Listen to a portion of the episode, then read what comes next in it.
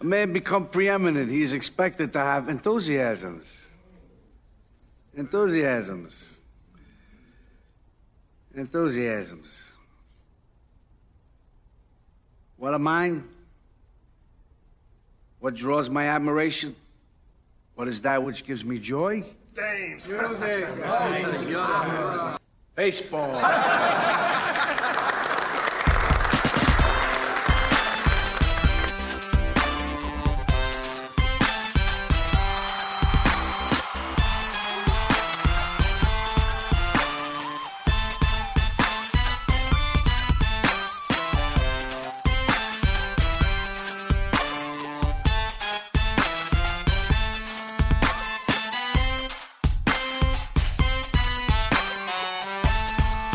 Alrighty, folks, welcome back to the Pull Hitter Podcast. This is Rob D, the Dead Pull Hitter.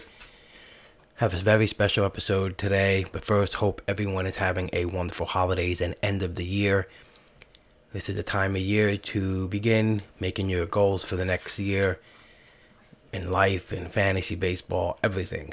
Wipe the slate, wipe the slate clean, start fresh, and really re-energize yourself at this time of year. Um, so for this episode, my guest is the second highest grossing NFBC fantasy baseball player in history. He's made over $600,000 in the NFBC platform. He has won five of the last six diamond auctions in the NFBC, which is a tremendous feat. His name is Johnson and pretty much anyone in the NFBC community will know who he is and the amount of the great stretch that he's on right now and just pretty much dominating leagues and winning a number of high stakes leagues.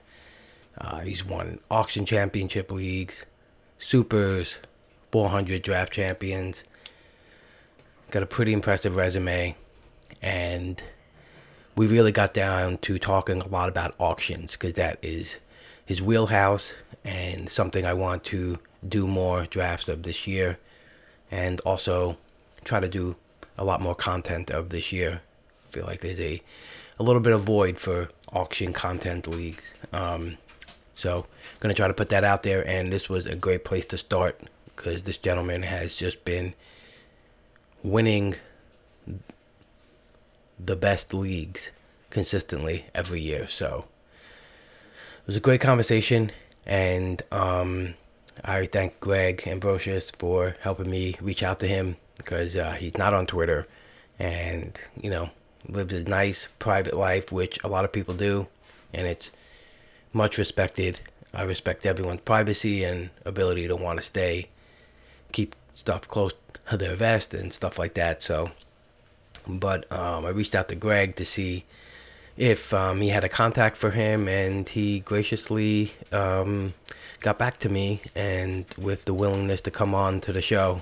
Um, I've been, you know, my style here is to try to get some of the best players in the world to come on and talk about their strategy and how they're being successful. So this was a great land uh, for the podcast and for the community itself because um, a lot of people were, you know, egging me to try to get him on because it would just be, you know, the guy they wanted to hear the most out of the people who I haven't had on the podcast yet. So, really, really appreciate him coming out and lending his voice and a really refreshing voice and tone toward a lot of the the the things that we normally hear or uh, consume ourselves with. Very focused on his own team, which is fantastic and not worried about anything going on around him, who's bidding on what player, who has what money left.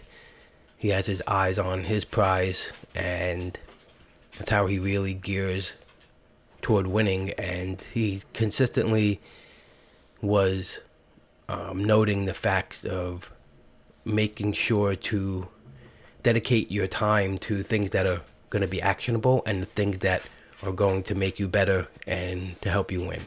You have limited time, limited resources to um, apply, you know, anything, uh, studying, evaluating and you have to be able to know what what's going to be helping you and what is stuff that you could pass on and not worry about too much. And um, so, with all uh, with all that out of the way, um, enjoy the episode. All right, everyone, welcome back to the Pull Hitter Podcast. I'm Rob D, the Dead Pull Hitter. My special guest tonight is the second most career earnings leader on the NFBC Mr. Johnson, thank you for joining me tonight. And uh, it's a pleasure to get to talk to someone who has such a stellar track record as yourself. Hey, thanks for having me, Rob. I, I really appreciate it. Um, I really appreciate all the work you do putting content out there because I, I couldn't do what I do without you know content creators like yourself um, giving me that information to use. So uh, I really appreciate it. I'm uh, you know happy to be, to be on, talk some baseball, and give back a little bit. That's great, man. I really, I really appreciate that. That's uh, that's the best feedback I I get, and um, it's fun. It's a fun little um hobby, and it's a great little uh, you know, community that we had in the in the NFBC. I'm pretty new, you know, relatively to a lot of the veterans. I started in 2019 and quickly um, not only loved everything about playing on the site, but just getting to know everyone who's been a veteran and even the newcomers. Um, it's really uh, it's taken up a life of its own, and the podcasting. You know, I never really wanted to gear it toward the the NFBC, but then once I won the draft champions overall, um, it kind of just was easy to reach out to everyone involved and really just like learn things that I would have never you know, learned if I hadn't spoken to people who play the game in such different ways. And I think that's the best thing about fantasy, right? It's just like we all have these, you know, approaches that we take to try to be good and successful. And it could be in so like in so many different forms. And I think that's my favorite part, just like getting to learn everybody's um because I think player evaluation is is one thing, but when you get to, into someone's brain about how they approach it and how they try to be um great every year. That's really like the most important part of playing. Yeah, absolutely. Congrats on that overall, Rob. I mean, that's super impressive. I have uh, I've yet to get one under my belt, so uh, props to you for that. Which makes you being number two career or time even more impressive that you haven't had you know that big bump by by uh you know like an overall prize um but I heard that, you know, rumor is that Casey Cha is not playing this year. So you have a chance to jump into first place. Is that something that you ever thought when you started like getting involved with this? Yeah, um, I never really did it for financial reasons. I always just did it because I'm a competitor. Um, and I just like to um, focus on anything really. It was when I was younger, it was baseball, basketball, football. I played every sport. And then when I got older, my body broke down. It's more mental now. So, uh, you know, fantasy baseball just gives me that outlet to kind of just keep competing in my uh, my old age here. So um, that's what it's been about for me, more or less. That's awesome. So you grew up playing sports? Yeah, I did. Yeah, my dad was a was a really good athlete. He went to Penn State. Um, my mom as well. I have two younger brothers. All of us played um, played football. Um, and uh, you know, it's um and I got I got a son now and he's he's huge. He's like the 99th percentile for his like size and weight and he's just mauling kids in youth football. so it's it's been uh you know football's been you know a big part of my life for sure. That's awesome. Yeah, so that that um that desire to stay in some competition it's like you said, you know, once the body breaks down, the mind doesn't and if anything the mind gets more of it, you know, like gets double than it used to. I feel the same way. It's like, you know, I feel that's like it fulfills, you know, going to play some like a pickup basketball game or playing in a softball league, and it's just, um, it's it's great. So when did you actually start playing fantasy baseball? So I want to say roughly 10 years ago, I started um, in some smaller stakes leagues.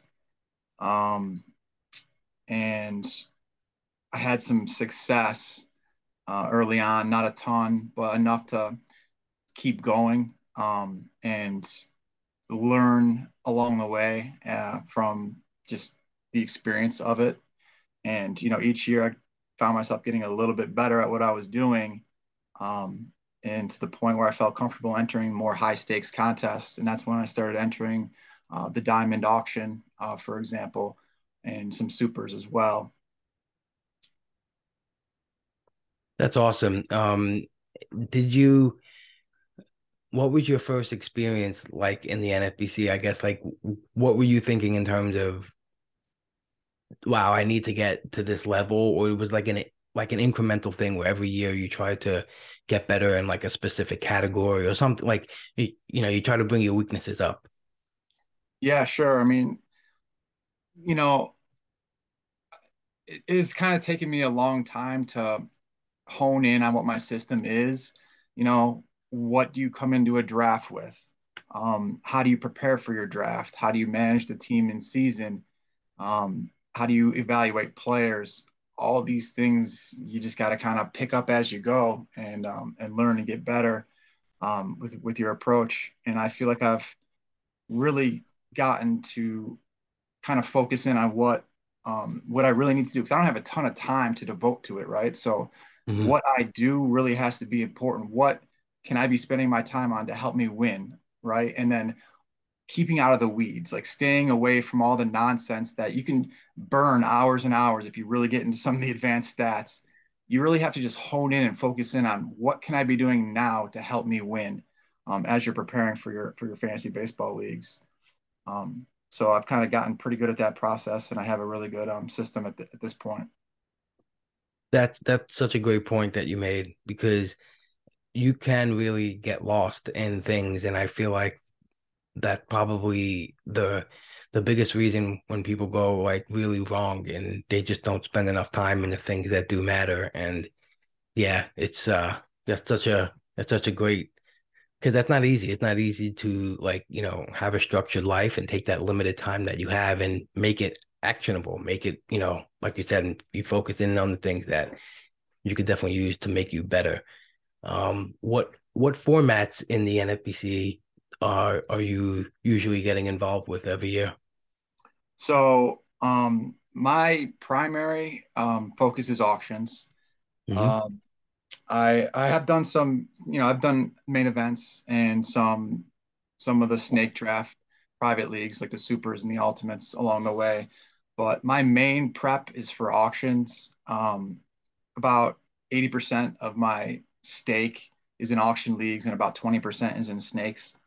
So um, uh, most of my process of you know my pre-draft process is trying to focus on building my you know my auction draft plan. It's kind of like building a puzzle where you have you know the border and the border is kind of like your one two dollar players. And then the bigger pieces in the middle are kind of your big buys right? So um yeah so so for me i kind of really really focus on the on the auction side of things as i'm preparing for the draft season. That's great. I'm I'm gonna try to get more involved in the auctions this year. I've done the lesser, like one hundred and fifty dollar auctions, and um, I just it's so much fun, and it's uh, I'm ready to try to take that next step. And um, you know, usually I feel like in every time I've you know tried to uh, test myself a little more. At first, it's just like a little smack in the face, but then you know, I feel like getting to see everyone's process too helps a lot when trying to get better. Um, so what do you feel like is the biggest, I guess, um, transition when you're going from a snake league to an auction league? What what's the biggest uh, what's the biggest difference in terms of how you prepare for it and what you have to do to get like your player rankings? Yeah, I mean, auction's really a completely different animal. You have to really know the player pool inside and out. Um, you know, you could plan on getting, say, you really, um, uh, say you really want like Yelich, and you're just going to get him no matter what. What happens if you don't get Yelich? Who are you going to get if someone just bids you up and you're out on them, right? So you can have a plan, but then you have to have a backup plan. And if that doesn't quite work out, you have to know exactly where to pivot. And so you're, because it's such a complex like web you really have to know the player pool inside and out, what each player brings street, you know, um, to the table. And um, and so that is a, a little bit different than a snake where you can kind of really be helped in a lot of ways by ADP. And that's not going to steer you too wrong if you more or less stick to that. And you can, most teams come out of snake drafts pretty balanced and pretty competitive. In an auction, you can lose your league on draft day if you're not prepared and, if you execute poorly. Um, so I think an advantage can be gained doing an auction if you are more seasoned and experienced versus a snake draft. There's a little more luck involved. Right. I definitely would agree with that.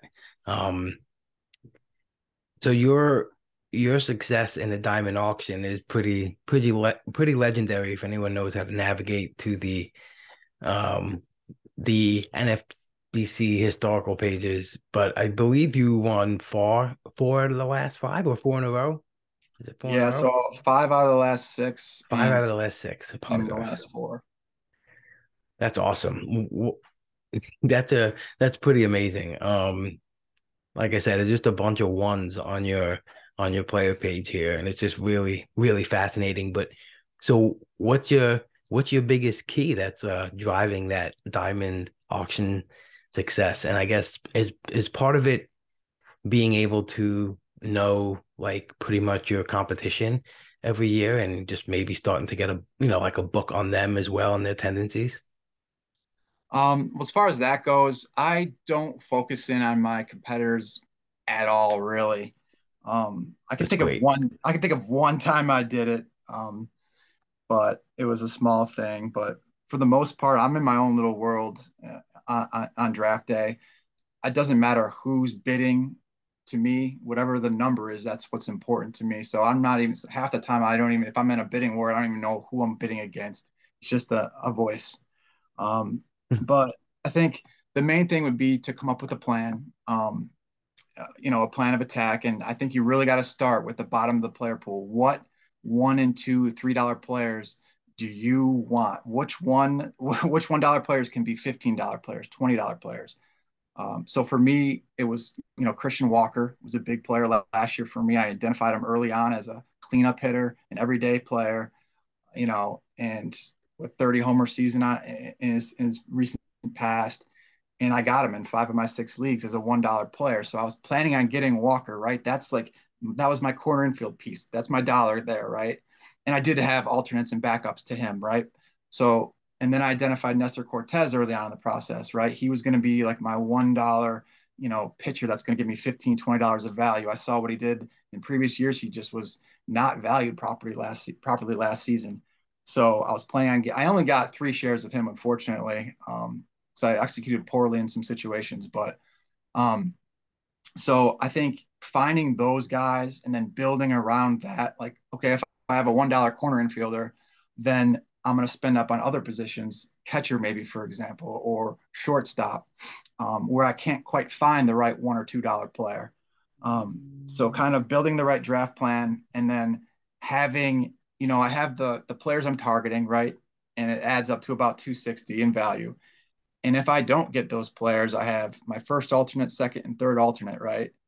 Um, so I'm fine getting any of my alternates. And if I don't get my alternates, then I have a list of one to two dollar players that, you know, so if I'm taking a flyer on a guy for a dollar or two, I know exactly where, I'm going. I'm not just gonna get a random player. If I'm stuck at, you know, in the end game, I feel very comfortable there because I know exactly where I'm going for a buck or two at every position. So that's, that's kind of that's yeah. more or less my process. That's awesome. I mean, I really, I really, um, I was really happy when you said it's just a voice because so many people, you know, talk about, you know, being, I guess, aware of the room and paying attention to everything. But I love how zoned in and locked in that you are to just worrying about your team. Um, that's so awesome to hear. And you sound so confident about it too. Like it's just great. It's like, like you said, you just have to get to that number and nothing else matters, right? Exactly, for sure. That's that's really cool, man. Um, so does if you're if you hit on like um your second or third tier of that one two dollar player and in turn does it affect like who you're spending up top on or is it go hand in like is it hand in hand or is this sometimes where maybe a specific cheaper player we like i guess uh links into how you're going to spend up top right yeah so usually the dollar or two players that I identify as my like go-to targets will affect what I'm doing with the top end of the player pool. So if I like, you know, if I like um the corner infield one dollar, two dollar players, I'll let Abreu go, I'll let Alonso go, I'll let unless I can get them for substantial value. Like in the diamond auction last year, I was planning on letting all the first baseman and third baseman go and drafting, you know, one to five dollar players at first, third, and corner. Um, but I got into the diamond and I had Goldschmidt as a $25 player. Um, his average auction value was 25, right? So I had him as fairly, you know, pro- properly valued. You know, it's 18 bucks going once, going twice. I go 19, right? If I get Goldschmidt at 19, I got six dollars of value, right? And it, the bidding stalled out there. I probably would have let him go if someone went 20. Um, but so I will shop, even though I'm not planning on getting a, a certain high place player at a certain position. Um, so I'm not going to let a, like a certain opportunity pass me by. Um, so my plan is definitely not rigid. It's very, um, you know, fluid. Yeah, fluid, that's exactly. yeah, yeah. That's that's great too because I I feel like that's when I first started playing. I've been I my home keeper league is auction and I feel like whenever I um am too stiff and I get too stuck into what I want to do, and that's when you can't. That's when you can't adjust on the fly live at the draft. When in in your head you didn't write down Goldschmidt's name, but you're going for such a great price that you know you should be able to. I don't know. That's something I slowly am fixing. You know, it's just a stubborn part of my brain that um I guess uh it's just like the way like uh I like my life too. It's any like little mishap and it throws me off kilt just for a little bit, but I get back on track. But um yeah, that's uh that's a pretty good approach. I think I think the biggest thing too is um uh like you like you mentioned with um like having that ability to move on the fly do you have to also in return like I don't know, like how I guess let me just ask you just flat out, like what else is there in the approach? Like what else are you identifying? Um, do you know when you want to get uh, a certain pitcher or a certain mix of you know bats to offense um, to pitchers money wise? Is that something that you're walking in with? And also, I guess too, my question would be, in terms of the players, do you have like broad tiers or is it just like specific values that you see in people that you want to grab? Sure. Um, in the past, I had been fairly old school in my approach as far as building hitters, right? And then more sleeper pitchers, more of like a 70 30 approach, right? I wanted to have my 90 90, and my 90 bombs, my 90 steals with my first three picks. Like I was very old school for a long time. Um, and the one year I lost um, was a year that I, I, I reevaluated what I did in that season. It was five years ago. And I kind of changed my approach really radically that offseason. I did some research and I really had to kind of just, I mean, the NFBC sets the rules, right? So the players are valued based on what the rules are. And the fact that you start 14 hitters and nine pitchers, that gives the pitchers more value, right? Each hitter is worth 114th or 7% of your hitting totals. Each starting pitcher is worth really one seventh if you're starting two closers, right? One seventh, or each pitcher's worth 14% of your starting pitching, right? So the starting pitchers are almost twice as impactful statistically as each of your bats are, right? So, you know, based on that, I've been starting to build with more of a pocket aces strategy recently where I'm getting the at least two top tier arms and potentially even a pretty good third. So I'm spending almost like 55, 45 these days. Excuse me. mm-hmm. um, with my um, with my with my plan, and I don't see that changing much um, based on some of the success I've had with it in the last couple seasons. That's interesting split. I that's um and I think that's I think that makes sense too because I think all of my better teams this year, um, even like the approach I took in the online championships, I depth wise too, I I wanted to have like better pitches. I didn't want to stream off the wire or try to keep that to like a complete minimum. It's a lot easier in 12 team leagues, you know, to try to accomplish that in a draft, at least a snake draft. But um 55 45 is is pretty interesting for sure. So do you do you are you um what is your split with your with your relievers? What's the trend been for that out of the out of that split? Yeah, um you, I, you know, I, I, I, I usually draft two closers, um, and every once in a while I'll get a third, depending on how the draft goes. Um, so I am looking to get that, you know, two closer baseline, um, and um, you know, I don't love punting any categories, even if it's a private league. So um, last year was a little bit tricky because so many teams have been starting to go with the closer by committee.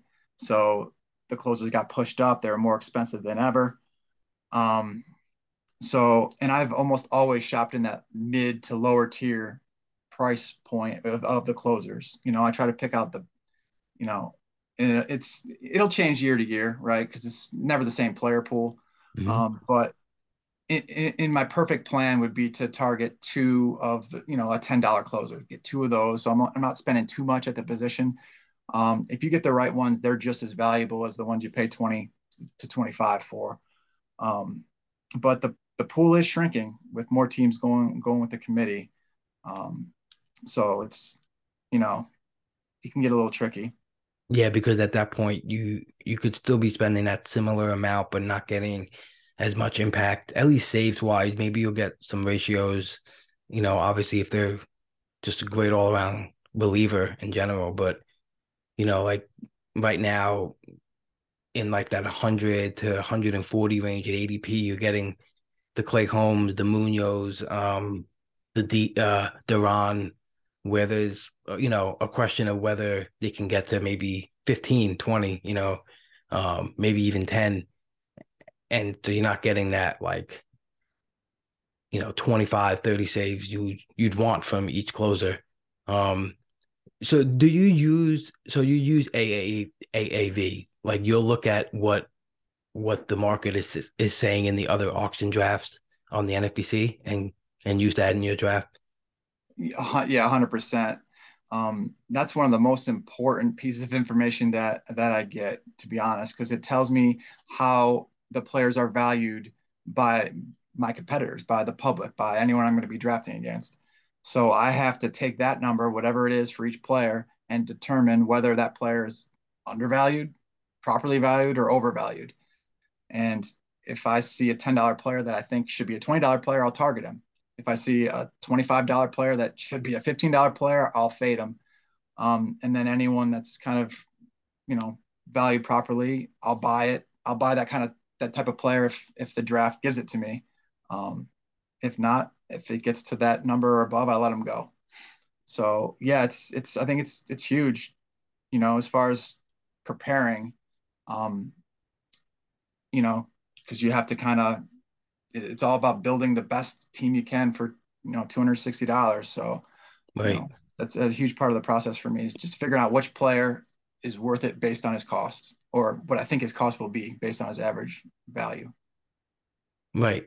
Um, and and how do you what do you pit that up against? I guess what is your overall ranking system? Like how do you get to a dollar value for a player? Are you using like a projection system to get there? Do you use projections or do you just looking at like some metrics and um, you know, how do you go about putting I guess a dollar value or ranking on a player?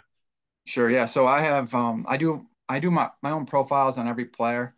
So I'll have the the player's name, you know, his age, his team, what he's gone for in past auctions, where he hits in the lineup, um, the average auction value, and then all of his stats from the previous seasons, you know, the five categories you need. And then I throw in games at bats, strikeout percentage, his expected average, his average exit velocity, barrel rate, and his earned auction value from each previous season. So, and then below all the statistical stuff, I'll have, you know, a little profile of each player, starting with their injury history and any other useful information I found on the player.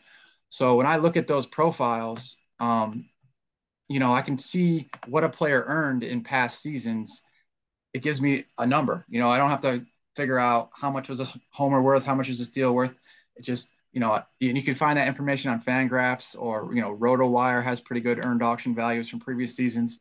So you know that's part of the process as far as if a player played a full season and he earned $20 and he's been doing it pretty consistently i'm going to value that player roughly $20 um, so you know that's kind of where i start is building the profiles uh, of all the players with that information i just said. That's awesome okay so yeah i mean those are those are good tools like you said they're available um, and they're definitely helpful in trying to get you know a dollar value for a player and you just punch in the you know the system and the rules and it's a good it, it's a good starting point. Um and yeah the aav is is is, is definitely something um that's extremely useful. Do you use it for even for like all the other you like even the cheaper online leagues or are you just looking at the high stakes aav um i use mostly the high stakes aav if there's not enough drafts, then I'll expand it. Right, get a bigger data sample of um of drafts. Um, you you mentioned um something earlier. I I didn't want to forget about it, but when you were talking about playing in like a private league, a standalone versus like an overall, is there any strategy difference for you when it comes to playing in each one of those leagues? Yeah, I approach them the same. Um, and I know a lot of good players that you know if they're in a, an overall, they will try to compete in all, all 10 categories and when they're in a standalone they'll punt either speed or, or saves or whatever it may be so that can vary from player to player but i try to treat every league i'm in trying to build the best team i can build and trying to be pretty pretty competitive in, in all the categories yeah that makes sense i i really it's hard for me to just give up on one category. I always feel like in my brain it's it's it's detrimental to, you know, trying to win a league, you know, and like I guess I've always been burned when the categories I was supposed to be dominating in or winning in didn't win, you know. So you you kind of get a little uh um worried about doing that type of approach, you know, because where you're supposed to be getting your points, you're not. And obviously you have to review your process and see if you just didn't hit on the guys or just the you know the style didn't match the league or something like that. Sure.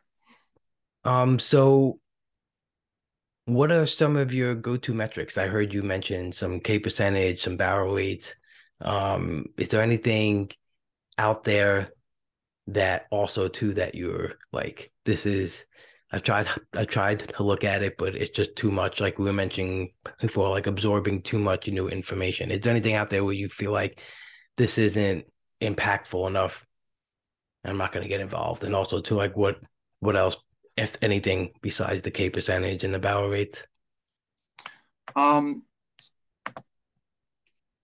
Yeah, I mean, for me, I use um average or average um exit velocity. A lot of players use their exit velocity on fly balls and line drives, and it filters out some of the the flares and the dribblers. But I kind of like to get a, a, full, complete picture uh, of a of, a, of you know of, a, of, the entire sample of the, of the hitter and, and his distribution. So. I, you know, I think that's important. You, you know, that's been the big leap. You know, when Statcast came along, uh, what was it, six, seven years ago, giving us that data. So now we have it. Now we can concretely say this player is hitting the ball harder than this player, and you can compare players based on that. So uh, you know, I love using um, exit velocities. Barrel rates are huge. I mean, you know, 60% of the time when you when you barrel the ball up, it's going to go over the fence. And of all homers, I think it's like 80 something come from barrels. So you can get an idea of what player is you know hitting that 395 foot rocket that's getting caught, right? That's an out, and it, you know, it, it's the same as a pop up to the pitcher, but I want to know who's hitting a lot of these 390 foot bombs that are getting caught. And barrel rate gives me that. If I can look at a player's barrel rate and maybe only 30% of his barrels went went for homers, I can project that player to hit more home runs the next season. So those two stats, exit velocity, barrel rate, are huge. Um, uh, expected average is helpful in a way, and I use it to kind of gauge, you know, whether a player over or underperformed with their batting average. So I'm just kind of trying to look at, you know, power, what players were lucky and unlucky, and batting average, same. You know, with runs and ribbies, that's all context dependent, team batting order. Um, so I try to keep it to a minimum. I really don't go beyond that as far as what I look at statistically. That's that's pretty tight window right there. You got the biggest thing that you need. And yeah, I love how you mentioned like the barrels to home runs. It's something that um Toby Batflip Crazy. Um, I don't know if you listen to his pod, but I know you, I think I think you played in his league before, right? You guys played against each other. Yeah, um, absolutely. Um, yeah, Toby's a great analyst. Yeah, he he definitely is. He's uh he was like one of my biggest inspiration, you know, when I started to podcast and getting into listening to podcasts. He was he always had a um just a different way to look at the game and I learned so much just listening to him and yeah, I know he's a good good competitor. He's a great player. So and I know he talks about that in his podcast a lot. He references that. Um so I guess you you listen to his podcast to try to, you know, I mean, if you're playing in a league with someone and he's got a podcast, you got to listen to it, right? Yeah, I, I actually I've never um, taken in content to use it against my competitors. Um, I don't even know who's in my leagues. I don't even check the sign up sheet to be honest.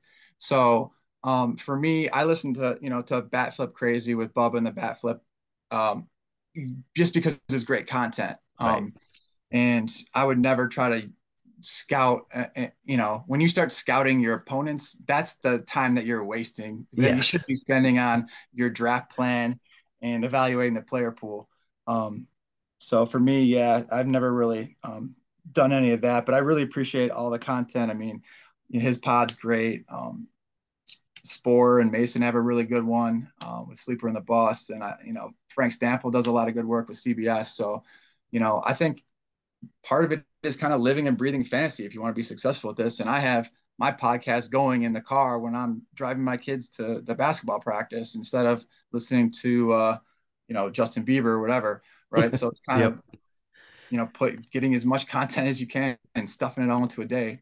Um, Absolutely. I feel the same way in the car. I'm taking a walk. Um, I got my earpods on and, and I'm listening to a podcast, you know, it's, uh, it just helps. It just helps. All it's it's just it's great. You know, I love absorbing as much as I can of it. But yeah, I think you make a great point. Like um again, like trying to scout your league mates and you it's it's a lot of work, you know. Um like even even trying to reference if if I'm, you know, in my fourth draft champions and um I pull up my three draft boards and I see, you know, there's there's three or four players in my league even then, like just trying to see who they quote unquote may like or may pick at a certain spot, like you said, it just takes time and it just you're you're taken away from just going your own route and doing your own thing. Um, and I like I said, I try to reference it and use it like, oh, this guy's on the on the wheel and this is who we might like. And maybe I'll take this guy here. So when you know, he takes these two players that he took before, I'll get this player at the next pick. And it just doesn't work. you know, it's just too much. Just do your own thing and it'll work out. Yeah, absolutely, for sure. So what do you do with injury analysis? Um you're you're not on Twitter, so you don't know the the um there's a there's a bevy of injury experts out there for the fantasy baseball game that try to imprint their knowledge upon us. And uh it doesn't really work all the time. But what's your go-to source and like do you use how do you try to project that into i guess someone's injury history versus how you you know how you're um evaluating him for the upcoming year? Yeah absolutely. That's it's super important because when you're in these deeper leagues these 15 team leagues if you lose your starting shortstop, now you're using a bench spot for that injured player and you got to scoop someone off waivers and you're half the time you're going to be taking practically zeros from that spot. Like in these deeper leagues, you can't afford to stack up injuries, right? So I think evaluating players, it really starts with their injury history. That's the first part of every profile I do on a player is his injury history, going back to all the way. And even if I can find some stuff in high school, I'll throw it in there, right? Wow. So so when I'm when I'm trying to figure out who I'm going to buy, like who, who are my big bats, right? Who am I going to target? I'm always going to take durability into account. I'm never going to target a player with a checkered injury history um, to be a cornerstone of my team. Um, I want tough players. I don't want soft players. I want players that are working hard in the offseason, that are conditioned, that are, are training, right? Not just players that are doing BP, right? And you can tell who is working hard in the offseason, who's not by their injury history, right? If a player is stacking up 160 game seasons back to back to back, you know that player is working hard. He's lifting weights, he's running, right? If a player is pulling his quad and he's pulling his calf and he's and he's pulling his hammy and his oblique, right? That player is not lifting weights in the off season, right? He's not working hard on his physical conditioning and he can't make it through a 160 game season, right? There's you know, those are preventable injuries, those those muscle pulls. So if I see a player with a history of muscle pulls and muscle strains, right? I'm probably going to be very low on that player, much lower than the public, and I'm probably going to fade that player, right? And you also have to consider what injuries were preventable and which ones were unlucky. Like if a player gets beamed by a fastball and, and, and breaks his, his finger and he's out for six weeks, I'm not going to hold that against the player, right? That's just bad luck. That can happen to anybody, right? So, you know, trying to like maneuver around what players were a little bit unlucky with some of the things that happened. Maybe they aren't so injury prone because there's a couple broken bones that were just tough luck things versus, you know, repeated history of muscle pulls, which is, you know, not good. Um, so yeah, again, you know, I think it's very important to build your team around tough, dependable, durable players that you can count on, especially when you're paying big money for them in auctions or your first, you know, five to ten picks in a, in a snake. Yeah, that's definitely huge, like you said, especially when you're if they're going to be uh, a big bid or high pick.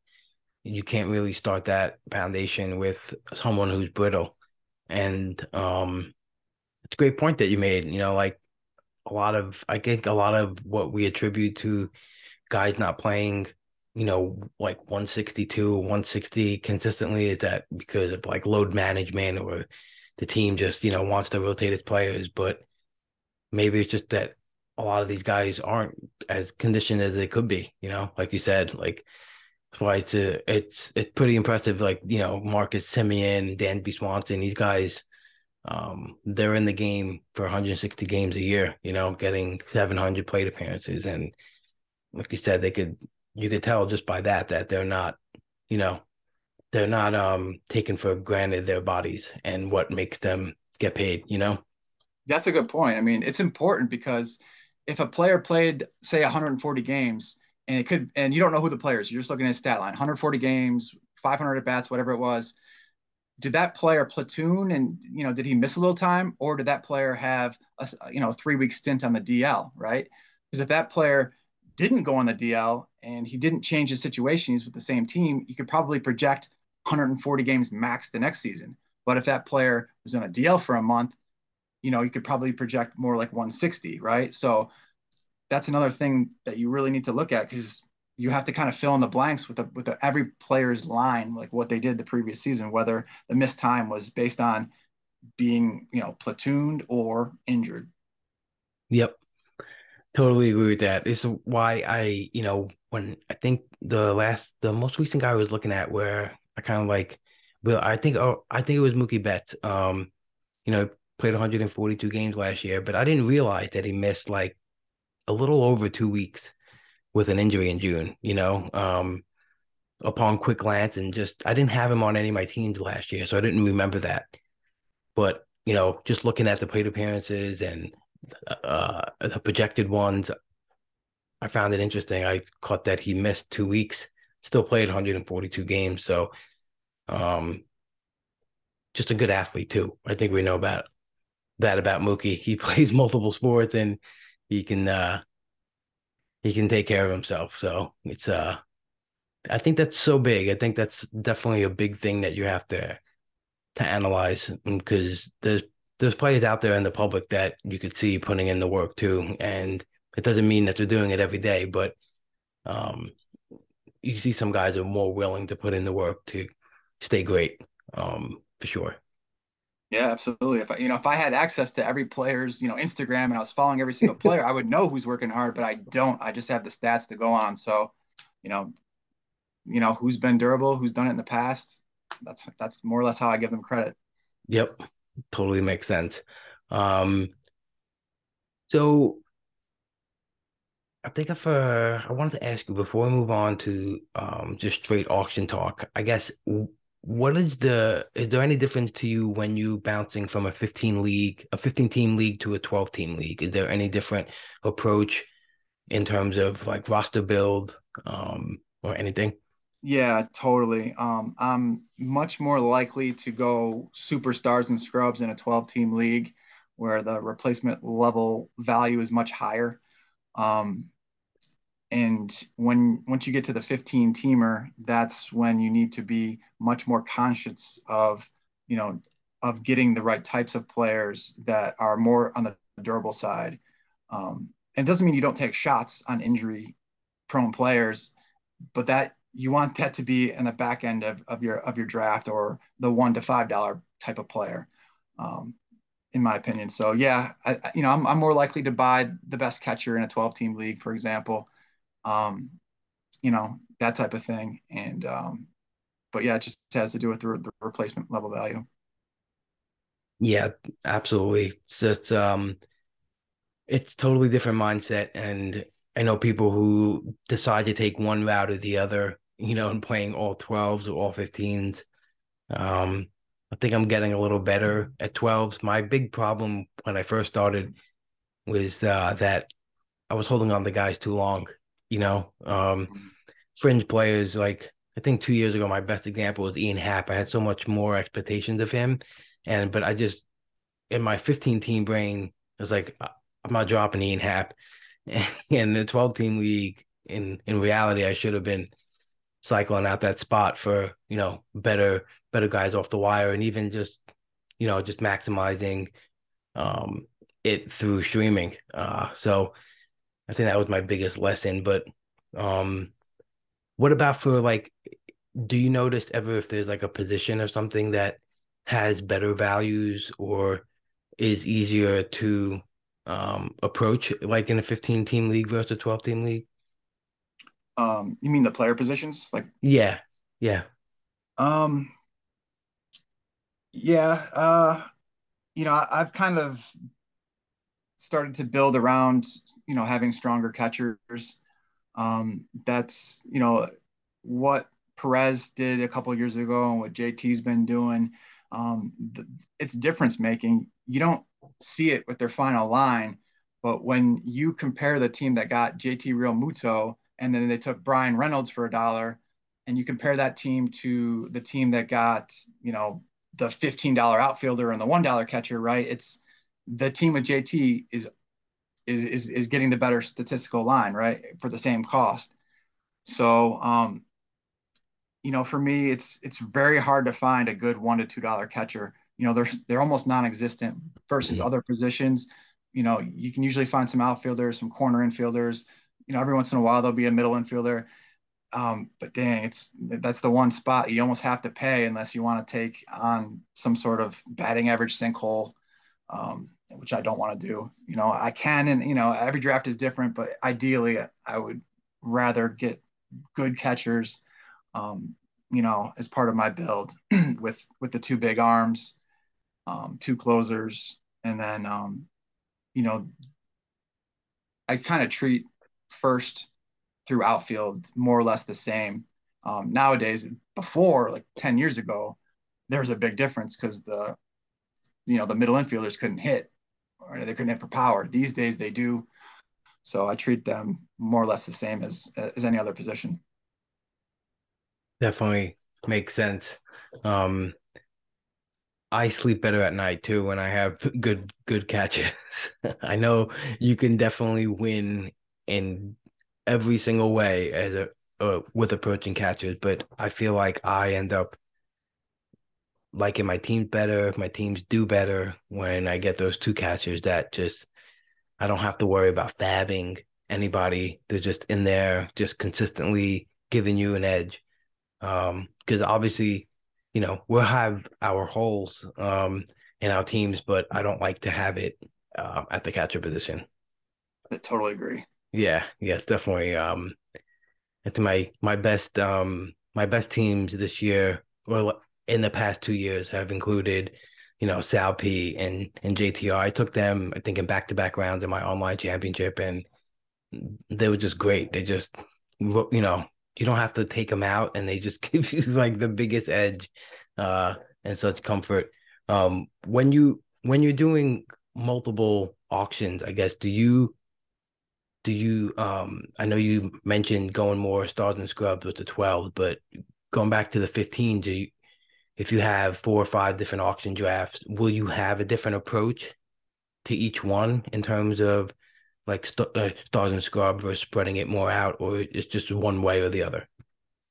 Um, yeah, so that could be a tricky thing where you know you have some auctions that are um, you know two weeks before the season, and then you have another group that are, are one week before the season, right?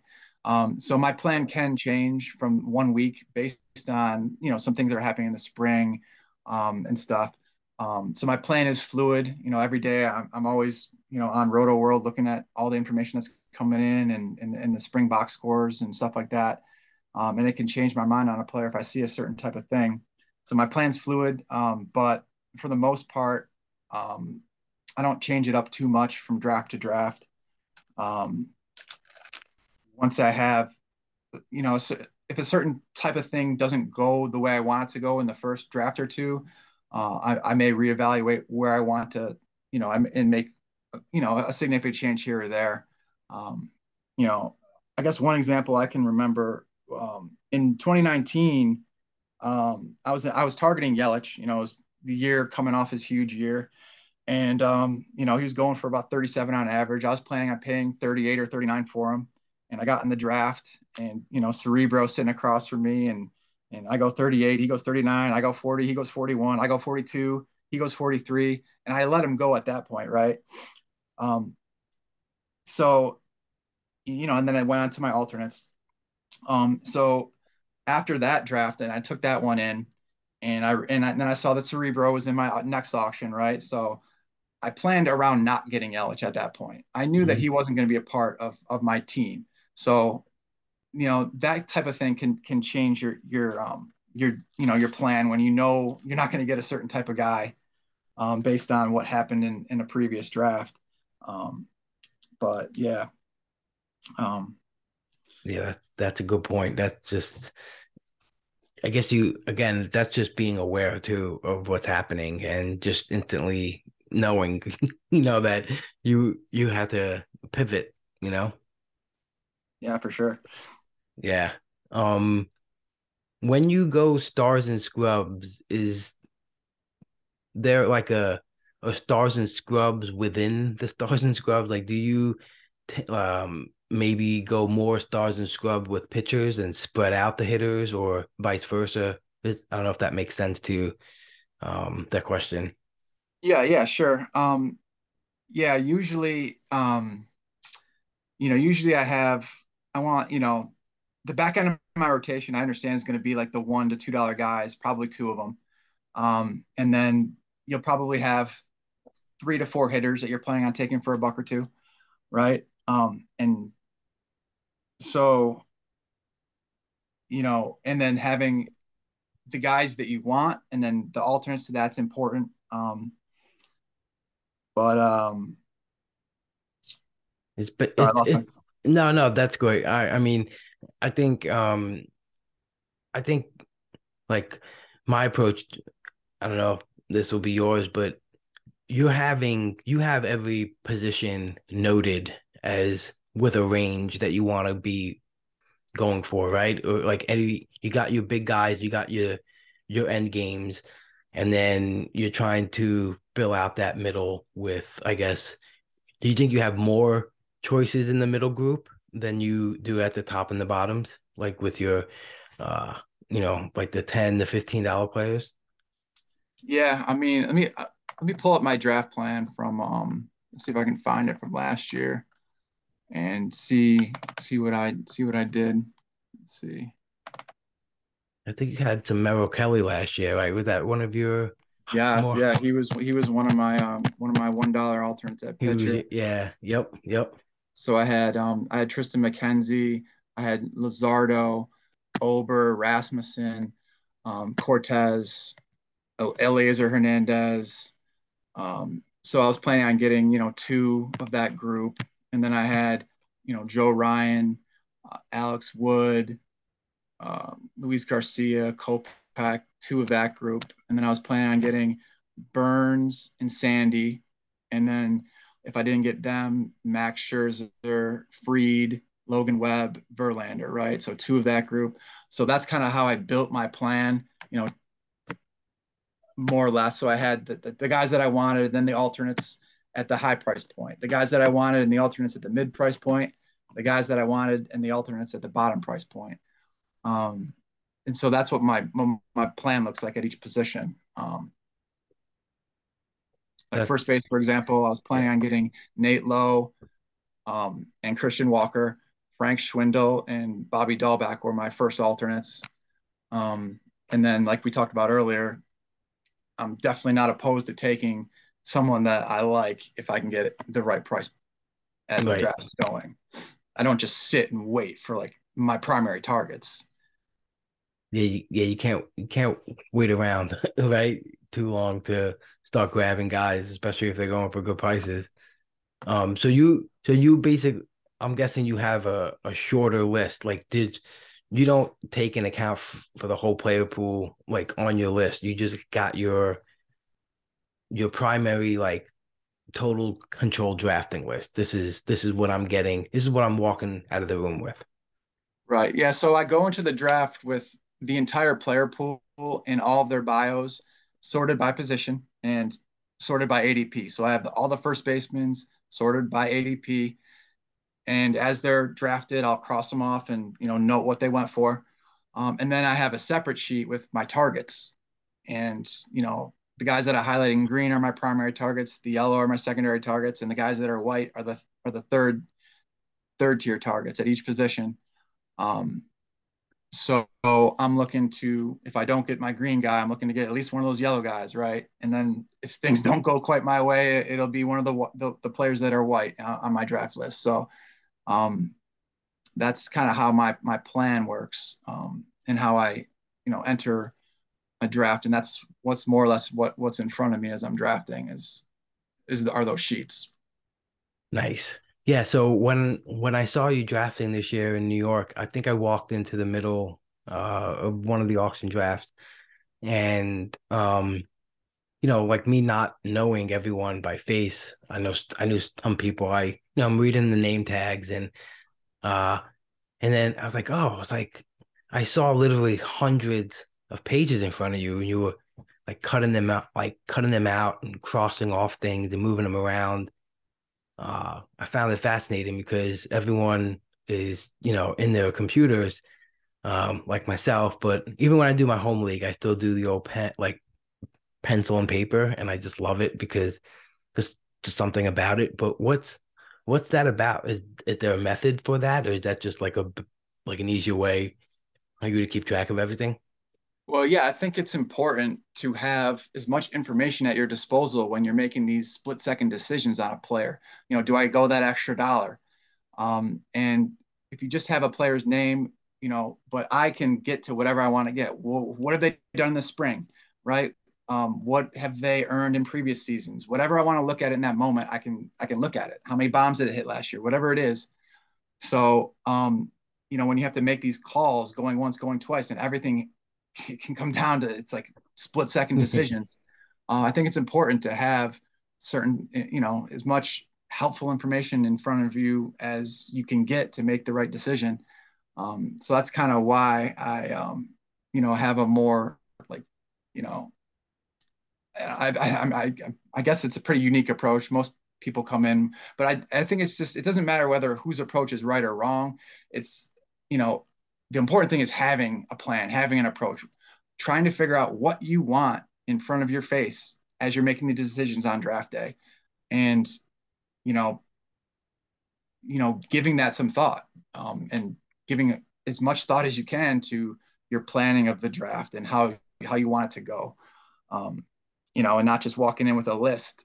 Um, you may be a little unprepared um, if you don't, you know, if you're going against um, a certain type of player that is a little more prepared, right? So it's, um, I know, it, I'm just, you know, just more or less trying to um, get. I think it's great, man. I think it's yeah. great.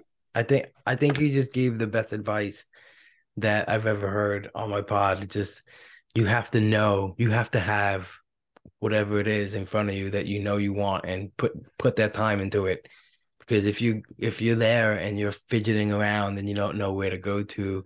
If you want to look at something real quick or real fast or you don't have a solid approach. If you have too many tabs in your computer open and you're just like bouncing around you know um you have to that's great. Just have that. Know what you're going to go to. Know you can go straight to a page and it has everything on that page of that player that you need to see instantly yeah absolutely yeah. you know the things i look at the most are their you know their average auction value so what can i expect that bidding to get to roughly and then you know the spring stats can be super helpful too i mean spring you know we had the abbreviated ones in the past but usually they're you know a month long it ends up being a pretty you know significant sample size at the end of the day for anyone that plays an entire spring. So you know if I see a pitcher through 20 innings and he's got you know 25 Ks and two walks, I may go the extra buck for that type of player. Right. And I can't memorize everyone's spring stats, right? That's crazy. So yeah.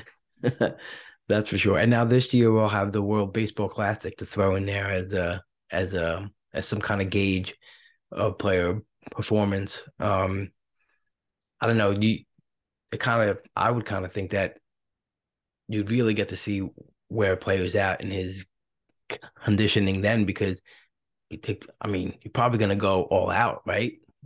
If you're playing for your country. Yeah, absolutely. For sure. I mean, I would think so. you know, I don't know how some of those teams feel about you know their players leaving to play, um, but I guess they'll have to be probably more in game shape quicker than some of the spring training guys, right? Um, yeah. A- any additional stats we get going in is is is helpful for sure. So, yeah, looking forward to it.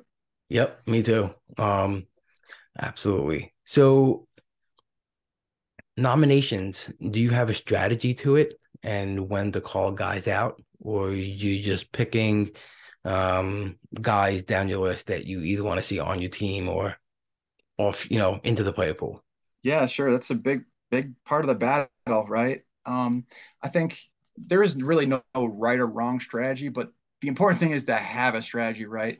Um, for me, if I I kind of like play it by ear in the moment. If I if Acuna gets called and I expect him to go for 40 and he goes for 45, and then Betts gets called and I expect him to go for 35 and he goes for 40, you know, I may call out Soto, right? If I don't necessarily want Soto because I can expect him to go maybe a little bit more than his a- average value is, right? That's so, and then vice versa, you get an, hour in and players start going below what they usually go for. That's when you want to nominate a guy you really want, right?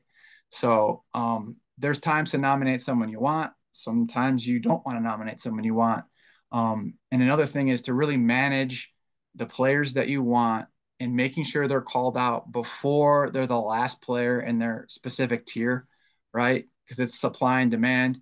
If you have your player that you're dying to get, right, and you know there's maybe three, you know, three stud third baseman left, and you really want um, Arenado or whatever it is, right? You want to get him out there before the other two, right? Because if you if Brian gets called out and you let him go because you're waiting for Arenado, and then the other one gets called out and you're you're letting him go so you're waiting to get to your guy, and then you get in a bidding war for your guy. Now, what are you going to do? You're either going to overpay for your guy or you're going to have to let him go and lose out on that tier that you're trying to buy from, right? So mm-hmm. there's there's definitely um, some strategy involved as far as most of the bidding wars happen with the last player available at a specific tier, whether it's the last stud ace or, or whatever it is. Um, and you don't want your targets to be the last ones called. absolutely, absolutely, because then you get into a mess, and um, being able to see that and and know where those drop offs are is so big, you know, because um, if you don't and then you're just working into that next tier blindly and, and like overpaying. Now you're overpaying maybe a completely lesser player, you know, than the guy above, where you could have like spent up on that, but still still be better off, you know, because um, it's a better player. Absolutely, yeah. So you you ever happen in a draft where like more of the lower price players get called out first, and there's still, I guess, a lot of the bigger you know, dollar players out there. Um, because I've been in draft where that has happened, and again, it's just like I guess realizing that that that it is happening and being able to adjust accordingly. Yeah, yeah, that could be you know tricky when someone calls out. Um, you know, a player that's supposed to go for a buck or two, and then you know you're hoping to buy someone much better than that and you're you wish that player was left in the player pool just in case you need them later. So usually it can be tricky whether you want to get in on that type of guy or not you know depending on whether you were targeting him. Um, yeah so but most of the auctions typically they go from top to bottom the high price to the low priced and just a little bit of that sprinkled in of what you're talking about. Right right do you like do any calculation for like if the player pool available? Uh, I guess like an inflation um watch, like just to see if the available left to be you know drafted versus the money already drafted is off, and then you can account for, for that, or you just do everything like by feel, like you'll know it by just being in the draft. Yeah, I um I kind of do everything by feel more or less. Um, you know you know the numbers are going to add up at the end of the day right? So if someone pays an extra five bucks over value for a certain type of player then someone's going to go for five dollars cheaper later. So it all evens out. Um, so you know it, it can be um, it, it can be tricky because you may come into a draft hoping to get a certain type of stud at a certain type of position. And maybe you get there and your opponents just don't let it go right you're spending five, six, seven dollars more than you wanted to. Um, and then you have to, you could be stubborn and you can just be that guy that, you know, you can just say, I'm getting my guy no matter what. Right. My approach has typically been to let that go and find my value elsewhere. Um, and so, and if a certain type of draft, and you can get into different type of drafts, right? Some of the drafts, a lot of the players in the room will be targeting the mid-tier guys, and you can get some good value with the studs, right? that's when I'll draft a few studs, even if I wasn't planning on it necessarily. But if I'm in a draft where everyone wants the studs and the studs are going for more than they should, that's when I'll get more of a balanced team. Um, so a lot of the times I go into a draft, I do have my plan, but I let the draft come to me and uh, I, I, don't try to fight it. And it, yeah, just take what I can get, take what it gives me. Are you ever working toward uh like a total stat line like of of drafted stats that you want? Like, are you saying like I need like I'd I'd like to draft about 280 homers or you know projected or is there is there like I guess a lot of people use like the 80th percentile target or something? Is that something you use? Yeah, sure. I use the 80th percentile. So my goal is to get like yeah. a 270 average, roughly 350 bombs, 120 steals. Um, and so I am conscious if I buy, oh, I always have a plan for speed. How am I going to address speed? Um, who's my primary target? Usually I try to target some, some sort of rabbit that I think can give me 40 to 50, right? So I can build around those four category bets that always are undervalued in auctions. Um, so I usually plan around doing that. And sometimes I won't find a rabbit I like, and in, a certain year, the plan will be different. But um, but I think that's, you know, kind of eyeballing your batting average, writing down the projected stat line of any player you draft is important, right? Because then during breaks, you can check, okay, I have a bunch of 290 hitters. I can afford to take you know, a, an Adam Dunn or whatever. Or you look at it and you say, dang, I'm a little light on on power here, or I'm a little light on speed, right? So um, being able to check what how how your team is coming together um, is, is is super important and um, and can definitely affect some of your later draft decisions. Are you um how are you anticipating, I guess, the um a the balls being you think they're gonna be the same? Do you even try to worry about that? And also the new rule changes, do I think I'm anticipating a couple more rabbits than we've usually had, you know? I think yeah, be... a lot yeah, yeah, I think I think stolen bases will be up, no doubt. Um so but I don't think it'll be too significant. So I'm not really changing my projections necessarily.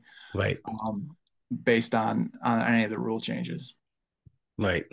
I know like the like the the main event 80th percentile came down, you know, like I think in every league it came down a little bit. Are you still shooting for like a specific like a I guess how would you blend the target? Are you always using last year's, or do, are you using like maybe a couple different seasons to get a more different approach?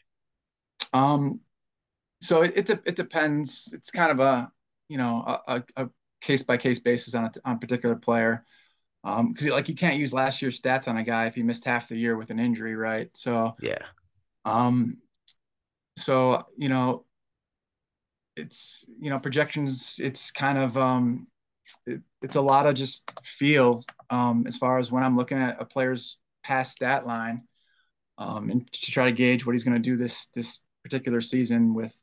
But then you have to factor in the fact that not all players will progress season to season the same, right? Typically, hitters will get a little bit better until they get to like age 28, and then they'll get like a little bit worse. I mean, every once in a while, you'll have someone that makes a drastic change, like Bautista did, and start hitting like tons of fly balls, but that's a little bit rarer with the hitters. But when you look at the, the pitchers, anyone can make a big change and it can happen fast. You could be a 35 year old pitcher. If you get with the right coach, if you get the right new pitch or the right pitch mix or the right mechanical adjustment, you can go from, you know, Corbin Burnes to Corbin Burnes the next season, right? You can make yep. these massive jumps. So with with the pitchers, I look at the very recent sample sizes um, especially with velocity changes that can impact a pitcher, right? And with hitters, I look at more of what they've done in the past three to five years, right? I, I go back a lot further with the hitters mm-hmm. uh, when I'm looking at how to how I want to address and, and project them. That makes total sense. Yeah, it's and are you quick to like buy into a pitcher when you see something changing? Like, how quick do you need to be like, this is real? Or now that we have like we could see instant instant you know changes just by looking at the savant feed like you could pounce quicker sure yeah if i see a tangible change and give me 30 innings for a pitcher um you know it, it, can happen that fast it can happen in season it can happen in the off season um yep. you got to catch these things i think when you're monitoring the players in this in the spring I think it's super important to really focus in on what the pitchers are doing. It could be tricky though, because not every pitcher is giving their max effort. Some of them, like Bauer, for example, will throw like 30 curveballs in a row or whatever, right? So, but most of them are trying to prepare and giving their best effort. And when you can take what they're doing, their spin rates and and the results and whatnot, and, and once it gets to, you know, it gets to be a pretty significant amount of innings in the spring. So, um, I, you know, I think, I think you really have to look for those things because that's when you'll find, you know, the Rodons and the Robbie Rays, the guys that mm. make these massive leaps season yep. to season. Um, and those are the league winners. Yeah, absolutely. Got to be more willing to do that these days, I think, because the information is there. And to me, um, you don't want to get stuck with like a gut feeling that you had like wasted, you know. You, you don't want to see it and feel it and believe it and then just not go for that player. You know, got to just act. Because, you know, if you're wrong in season, you know, on, eh, you know, it's been that much fab, you could just move on. You could forget about it and be like, okay, I was wrong on that person. But you don't want to be right and not go for him, you know? For sure. So the end game strategies, you know, I know you're you're talking about getting your, your your cheaper players, do you plan to have X amount of dollars for the end of the draft? You know, having like ten bucks for your last five players or something like that. Um, yeah, yeah. Usually I plan on roughly about that, to be honest. Um, you know, 10 for five is pretty much a dream for me. Usually it's more like five bucks for five players. Me too. um, yeah, you know, but I think what's more important than like worrying about like that budget is trying to pick those type of players out beforehand, right? So, um, so you know where you're going when you're in that spot. Um, because the those players make the difference. You know, those, you know, everyone's, you know, if you draft a durable type of hitter, he's going to give you what you pay for, more or less, right? You're going to win your league by hitting on the one to five dollar guys. Like, so my advice would be to spend a lot of your time on that type of, you know, it's fun to look at what Vlad's doing and, and look at his profile, right? But you're probably better off spending more of your time on the back end of the player pool um, yep. That's where you're. That's where you're going to get your advantage and win, and win your league. Absolutely, and, and I think like um doing doing some draft champions. Um, I'm in one right now, and actually I just finished one right now, and my first one since I tried a whole bunch of these new gladiator things that they that they threw out there. So I was getting back into draft champions mode and looking at the deeper end of the player pool and um, like the outfield position. I think it's a little more platoon heavy once you get into a certain part of the ADP. So it's been it's been tricky trying to navigate through it and not having a plan to get you know good outfielders and volume early. So been looking at you know different spots of the of of ADP and I guess because I want to do more of auctions this year, I've been trying to prepare at the same time, just at least mentally note where some of the players are going and if like they're a good one dollar or cheap candidates, you know. And I already got an early favorite in outfield. I'm gonna give this to everyone, but Jorge Soler, you know, he's like 330 ADP, and I just feel like if he's gonna be a one dollar outfielder for power, you know, he's kind of guy be you know, he's one of like the first ones I've identified in my brain that I've noted that this uh it could be obviously things will change when it gets closer to the season, but um I'm trying to prepare as I go for, you know, all all leagues, not just pay attention to the draft I'm doing, trying to see if the kind of player can help me elsewhere. You know, sure, yeah, I, I second that. I love that call on Soler it's important because a lot of those one dollar outfielders will be platoon players, like you said, right? So best case scenario, they play 120 games. I want to win. Yeah, I want to have the most at bats in, in, my entire league, right? Yep. I want every single one of my 14 bats to be an everyday player. So, um, you know, I, I fade most of the platoon players, the lefties that sit versus lefties. I fade those type of guys. So finding an everyday guy like like Soler at the, at the dollar, you know, those are the type of guys I'm looking for that can, if they spike health, can play 160. Yep. Yeah, and I think that's what I realized when I looked at his player log. And actually, um, I don't know if you like get the baseball forecaster by Baseball HQ, but they had this cool little new dive into playing time and like cool charts, I guess, to see how many weeks a guy was active, how many starts he had that week, and how many plate appearances, just so you could see instantly if he's kind of a platoon guy or he's often injured. And Hilaire missed time, but when he was in there, he never came out. You know, he obviously he's the most expensive guy on a shitty offense, so he's gonna have to play. uh, but um, there's a lot of value to be found. Those the three, four, five hitter on the bad team, right? The you know the Christian Walker last year, right? That's you're going to find that's because you know opportunities have to battle, right? If, right. if you're buried in the eight hole, it's going to take a, a lot of luck to get what you need. But if you got a guy that's hitting third or fourth, and he and he stays healthy, and he's got that type of power pedigree in his past, um, those are the type of players that can be 15 20 dollar players that you get for a dollar, and and that's yeah, that's what you're looking for for sure. Good, good call on the bad teams too, because they they're also um, they're they're not trying to win as much. So those guys that get stuck in those spots have a little bit more of a leash because the team's not trying to like maximize their war every game. You know. Absolutely. Yeah. Um. So, what is your fab strategy? What's your fab style? I guess are you are you not afraid to pay up, or do you have like a calculated approach? I guess to you know what you want to have um, to spend each week. Yeah, I mean I'm pretty aggressive with fab because if you hit like a home run early on, you get that guy for like the whole season, right? If you hit like with a month left, you know it could certainly put you over the top, but you know the difference making pickups are the ones you make in the first you know month or two so i'm i'm very very aggressive with my fab i'm usually one of the you know i usually have like the least amount of money left after the first couple months um, and then i just kind of like try to make it work the best i can from there on out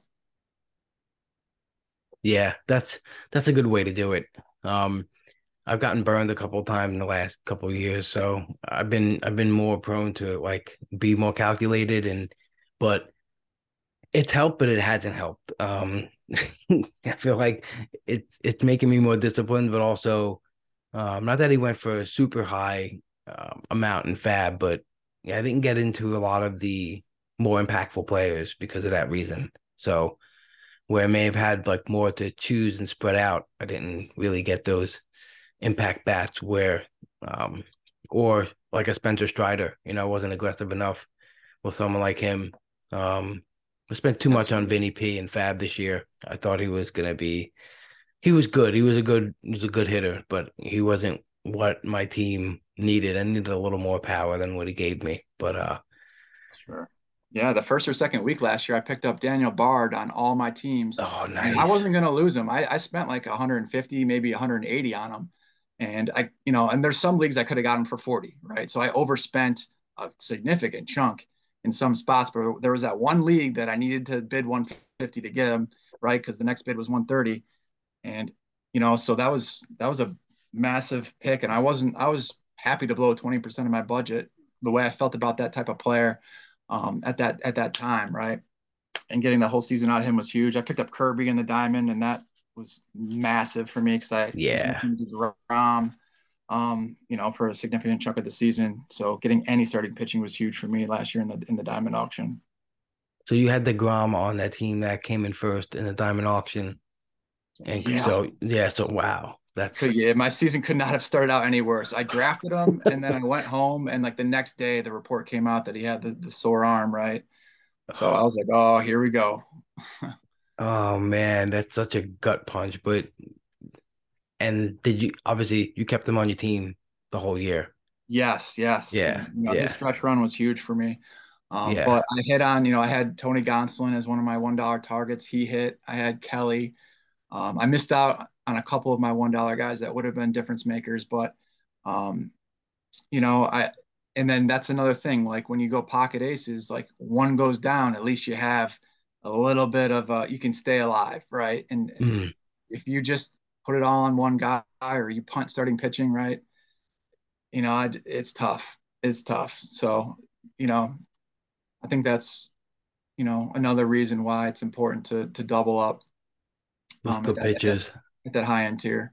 Yeah, yeah, it makes so much sense. And I know Toby always mentions that too, that you always have that safeguard that the second one will just keep you afloat, you know? Yeah, 100%, uh, right? Like, yeah, absolutely. That's definitely I think the biggest thing when I do it is just I feel so much safer that obviously you're not expecting, you know, Gerrit Cole to bust or, you know, uh, Corbin Burnes, but um, any, I guess, even any fluctuation in their performance where maybe it's still good. It's not a bust pick, but it's not that ideal pick. You still have that second guy to, you know, make that buffer. The the ADP this year is pretty interesting because there's a bunch of pitchers that uh, I guess some would be comfortable with having as their one twos like in the 60s and 70s you know um because i think everyone getting a little nervous about offense and filling it out because of the deadened ball but you have a whole bunch of these gems just sitting in a in a great range of uh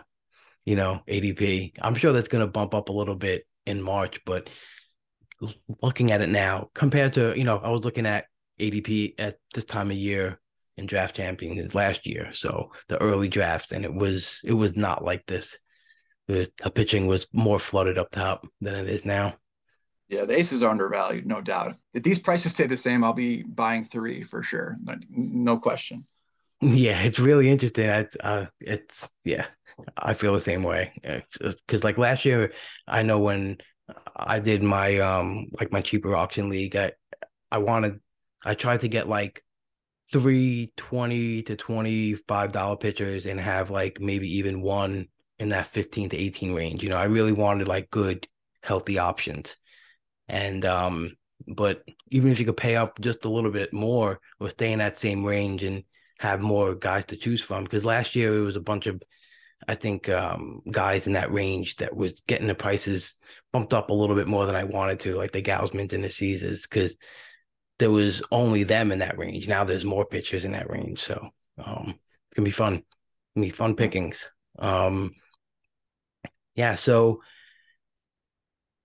I don't know if you remember the end of the 2021 auction championship. I helped Phil Dussault that year, um, draft the team and um, so I, fo- I was following that team along pretty closely. But you guys were battling for the overall um, with a few weeks left. I know you had some risky. Here's what I remember: you had some risky two-star pitchers in that last week, and um, my guess is that you did the math and you realized you needed to take some risk to win it. But I remember, I was just wondering if you can recall that at all, um, and also talk about like closing out not only a league but like an overall that you're chasing and um, like how much are you trying to do outside of your team? I know you're big on focusing on what you can control, but are you looking at the other teams around you as well, or just your team? Yeah, totally. I 100%. That that one still stings, to be honest. Um, when you get that late in the season and, and you're right in the, you know, you're in the top five of an overall, um, that is when you should 100% start to be looking at where you can make the jump. What stats can you really make that next, you know, get that push to potentially win the overall. And for me, it was, you know, it was the the starting pitching, the K's, the wins, because um, I um, I had a rough. Oh man, I drafted such a good team, and um, I was planning on taking either Maeda or Burnes. Right, Maeda got called first, and I uh, I bid on them at the same time as someone else, and that was my stopping point. Right, wasn't going a penny higher. No one else went. Right, so we got to a coin flip, and I that like in my gut, I was like, I hope I lose this flip. I'd rather have Burnes anyways, right? And of course, I won the flip. Burnes went a little bit later for a really nice price, and I knew that I blew it with that particular pick like instantly. Um, it ended up costing me the overall because if I had, you know, Maeda went down and Burnes had a massive year, and that was the one, you know, the, the spot I needed to beat um, mm. to beat mm. Phil that year. So that one stings. But yeah, my my end game was totally to you know I, I needed to make something happen. He was he was ahead of me pretty significantly. Yeah, yeah. I guess um, as one thing I really, again, like choosing choosing your time wisely and um, just trying to like move up and down, move up the standings in the main event leagues. I just really, you know, you really have to spend that time to see what you're gonna need, because um, realistically you can make a good path for your own team but if you don't realize what other teams have around you you know um, i think it, my main two years ago i realized that the guys in front of me had in saves had they were pretty decent away but they had stopped using you know three or two like they were both down to one because they had a cushion and i was well off in K's and wins. So I just like started putting in five relievers, six relievers, like just spec guys on, on top of closers as well. And I made up like four points in in uh and you know it helped me out and and winning that league. But if you don't look at that, you know you can't just make blind attempts to gain points if you're not looking at the rosters of other teams as well. Yeah, absolutely. Yeah, and it's and it's all there, you know, which is great. But um, this was awesome, man. I really appreciate you taking out the time to do this. Um, I know the the community um in which we play in. Uh, you know, I've was talking to a lot of people, and you know, they're like, "This this will be your this will be the biggest one." Like, we need to hear him, you know, on a pod. And um, when I reached out to uh, you know, Greg to get in contact with you, um, it was it, it was super cool that you reached out back and um, I really do appreciate it, man. This is um, I know a lot of people don't like to talk about process and want to keep things close to the chest, but you, you gave such such good stuff here, man. I really do appreciate it. Yeah, listen, anytime, Rob. I really uh, thanks for having me. And um, I, you know, I think it's important to, to give back if you want to be, you know, it's a tight knit community, the fantasy baseball community, um, and it's important. Yeah, we're competing against each other, but I think it goes beyond that. Like the friendships we can build along the way, right? I know it sounds a little, little cheesy or whatever, but um, you know, I'm happy to um, to help in any way I can. Anyone that wants to get better at fantasy baseball, I love talking baseball, so I'm uh, uh, I'm really glad you had me on. Thanks, man. Really appreciate it, and um, yeah, good luck in the league this year. Yeah, you too, Rob. All right, cool. Thanks, man. Alrighty, folks. Thanks for tuning in to another episode of the Pull Hitter Podcast. I think we had a wonderful episode right here. Truly, truly actionable stuff from Mr. Johnson. And yeah, just really, really awesome to get him on and to have him give us uh, a, a little peek into his process, into his brain, and how he approaches fantasy baseball. Um, hope everyone is having fantastic time in their lives and wish everyone all the best. Thank you for everyone who left a rating review. And if you haven't left one yet and you feel inclined, if the podcast is helping you, please do so. It goes a long way for the pod itself. And yeah, merry drafting and uh, look forward to keep pumping out some more episodes. And don't be a bag of shit.